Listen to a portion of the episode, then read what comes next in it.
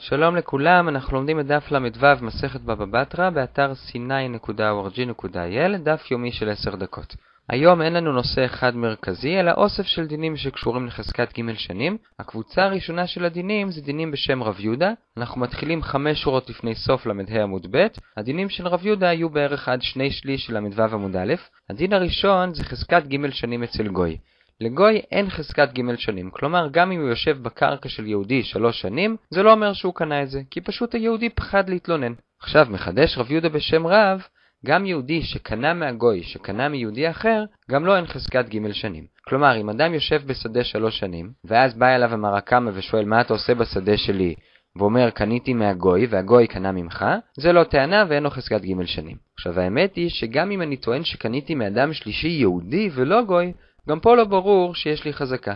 למדנו בדף ל' שאם אדם יושב שלוש שנים בשדה ואומר לא קניתי ממך מרקמה אלא קניתי מאדם שלישי והוא קנה ממך, אז אמנם יש לי ג' שנים אבל אין לי טענה, כי צריך טענה שקניתי מהמרקמה.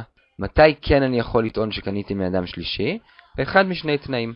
או שאני טוען שראיתי אישית שאותו אדם שלישי קנה ממך המרקמה את השדה, או שיש עדים שאותו אדם שלישי ישב יום אחד בשדה, ואז אני אומר שקניתי ממנו וישבתי שם שלוש שנים. עכשיו אצל גוי, רק השיטה הראשונה עובדת, ולא השיטה השנייה. כלומר, העובדה שגוי ישב שם יום אחד לא עוזרת לנו, זה מה שאומר פה רב יהודה בשם רב. אבל, אומר רבא, השיטה הראשונה כן עובדת. כלומר, אם זה שיושב בקרקע, יהודי, טוען, אני ראיתי את הגוי קונה ממך מרקמה, ורק אז קניתי ממנו ואז ישבתי שלוש שנים, אז כן יהיה לו חזקה.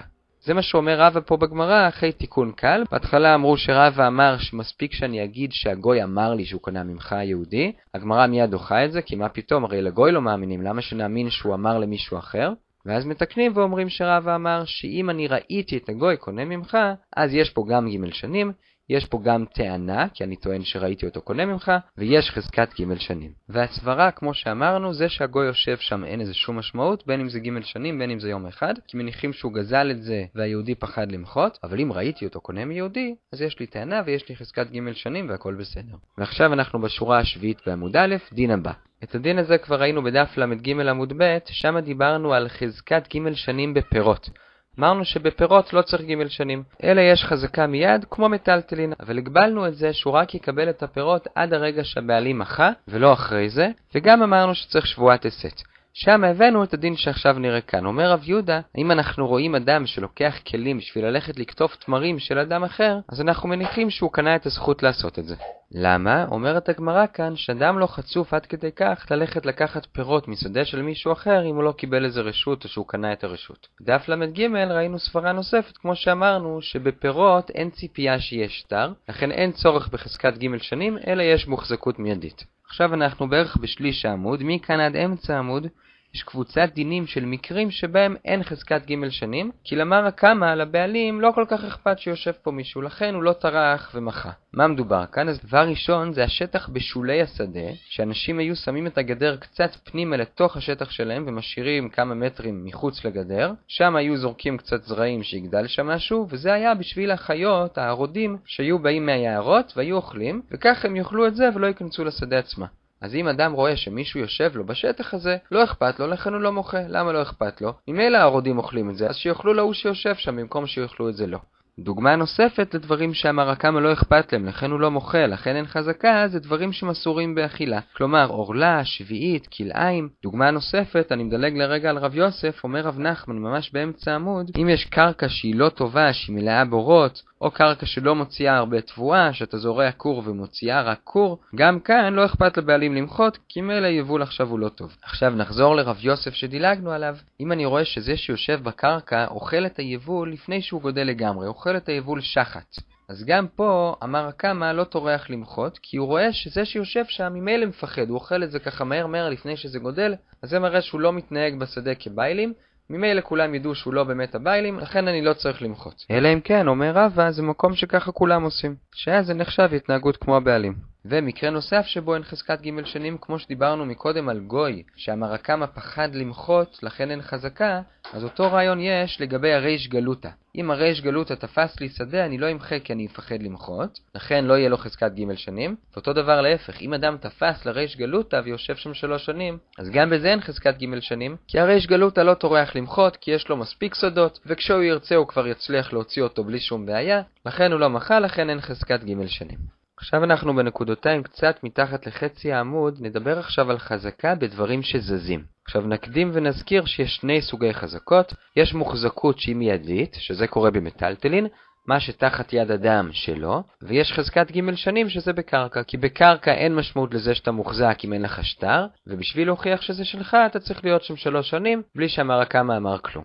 עכשיו, מה שנראה זה שלגבי המוחזקות המיידית, זה דווקא בדבר שלא זז. אם זה דבר שזז, כמו בהמות, אז יכול להיות שהם נכנסו לך לחצר בלי שידעת על זה, וזה לא מראה שזה שלך. אבל חזקת ג' שנים זה גם בדבר שזז. כי לא סביר שדבר שזז יישב אצלך בשדה ג' שנים אם לא קנית אותו. עכשיו נראה את הדוגמאות בגמרא, אז דבר ראשון, המשנה אומרת שלעבדים יש חזקת ג' שנים, אז זה מסתדר עם מה שאמרנו, כי ג' שנים אין לי בעיה שזה משהו שזז, הגמרא מקשה על זה מצאן, גודרות, שלהם אין חזקה כי הם זזים, ואז הגמרא מסבירה מה שכבר הקדמנו, ששם דובר על חזקה מיידית. זה בדבר שזז אין, אבל חזקת ג' שנים יש גם בדבר שזז. אגב, נעיר שיש פה חידוש מעניין, שבגודרות צאן, לפי הפירוש של הרשב"ם, יש חזקת ג' שנים, אפילו שלכאורה זה מטלטלין, וזה לא דבר שיש ציפייה שיהיה עליו שטר, כמו עבד, ובכל זאת, משמע כאן שיש לו חזקת ג' שנים אם אמר הקמא לא מחה. עכשיו הגמרא מביאה שני דברים שלכאורה הם זזים, ובכל זאת אנחנו מתייחסים אליהם כאילו הם לא זזים, ואז גם בסוג של מוחזקות מיידית תהיה מוחזקות. אז דבר ראשון אומר רבא תינוק עבד. שמשום מה הגמרא לא מצפה שיהיה פה שטר, אז יש מוחזקות מיידית וזה לא נחשב כדבר שזז. למה שנחשוב שזה דבר שזז? הרי הוא באמת לא זז, כי יש לו אימא, והאימא זז, אז אולי הוא הגיע עם האימא, כמה שמלן שלא סביר שהאימא תשכח את התינוק שלה, ולכן אם הוא פה, כנראה שהוא פה כי קנו אותו, ולא כי הוא הגיע לשם במקרה. דבר שני זה עיזים, יש סיפור שעיזים אכלו חושלה, איזשהו צמח של מישהו אחר, והזיקו לו, אז הניזק תפס את העיזים, ודרש מהמזיק תשלום מאוד גבוה. אז פסק אבוה דשמואל שהוא יכול לתבוע רק עד המחיר של העיזים. כי במחיר של העיזים יש לו מיגו. כי הרי הוא יכול לטעון שהעיזים האלה הם שלו, אז תאמין לו באותו סכום של העיזים, שלפחות זה הנזק. עכשיו, למה הוא יכול לטעון שהעיזים שלו? הרי עיזים זה דבר שזז, אז אין עליהם מוחזקות מיידית של מטלטלין. מסבירה הגמרא, עיזים נחשב כדבר שלא זז, כי הם לא זזים אף פעם לבד. לכל מקום שהם זזים, יש עליהם שמירה 24 שעות, לכן בדבר כזה יש מוחזקות מיידית.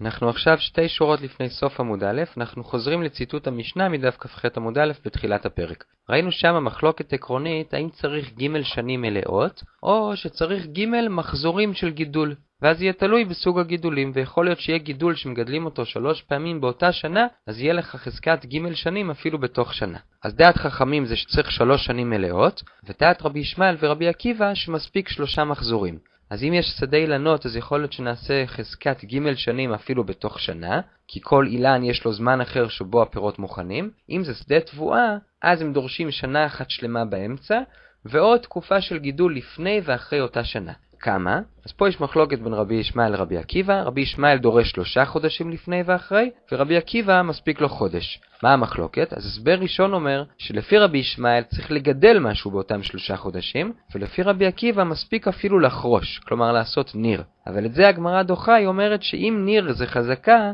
אז לזה מספיק אפילו יום אחד, לא צריך חודש שלם. לכן הגמרא אומרת, פירוש שני שלפי כולם ניר זה לא חזקה, והמחלוקת ביניהם האם צריך להגיע לגידול מלא, שזה לוקח שלושה חודשים, או שמספיק לגדל עד הרמה של שחת, שזה גידול חלקי וזה לוקח רק חודש. ועכשיו, כיוון שהזכרנו את השאלה האם ניר זה חזקה או לא, אז הגמרא נכנסת לדיון הזה מהשורה השלישית בעמוד ב' ועד הנקודותיים בסוף העמוד. אז האם ניר זה חזקה או לא, יש פה ברייתא עם מחלוקת תנאים בנושא, תנא קמא אומר שלא, וכך גם הרגע דייקנו ברבי ישמעאל ורבי עקיבא, אבל רב אחא אומר שכן, ורב אשי אמר בשם כל גדולי הדור, שגם הם אמרו שניר זה חזקה, מה היא טעמה, מה הסיבה לומר שכן ומה הסיבה לומר שלא, אז רב ביבי אומר לרב נחמן, שהסיבה לומר שניר זה לא חזקה, כי הבעלים לא ימחו כשהם יראו מישהו שחורש להם בקרקע, אדרבה, הם ישמחו, הוא יחרוש לי ואחרי זה אני אזרע. אבל מי שאומר שניר זה כן חזקה, הוא סובר שכמו שאתה לא אמור לשתוק אם אתה רואה מישהו מגדל תבואה, לא סביר שתשתוק גם אם אתה רואה אותו רק חורש. עכשיו הגמרא מביאה עוד דעות לכאן ולכאן,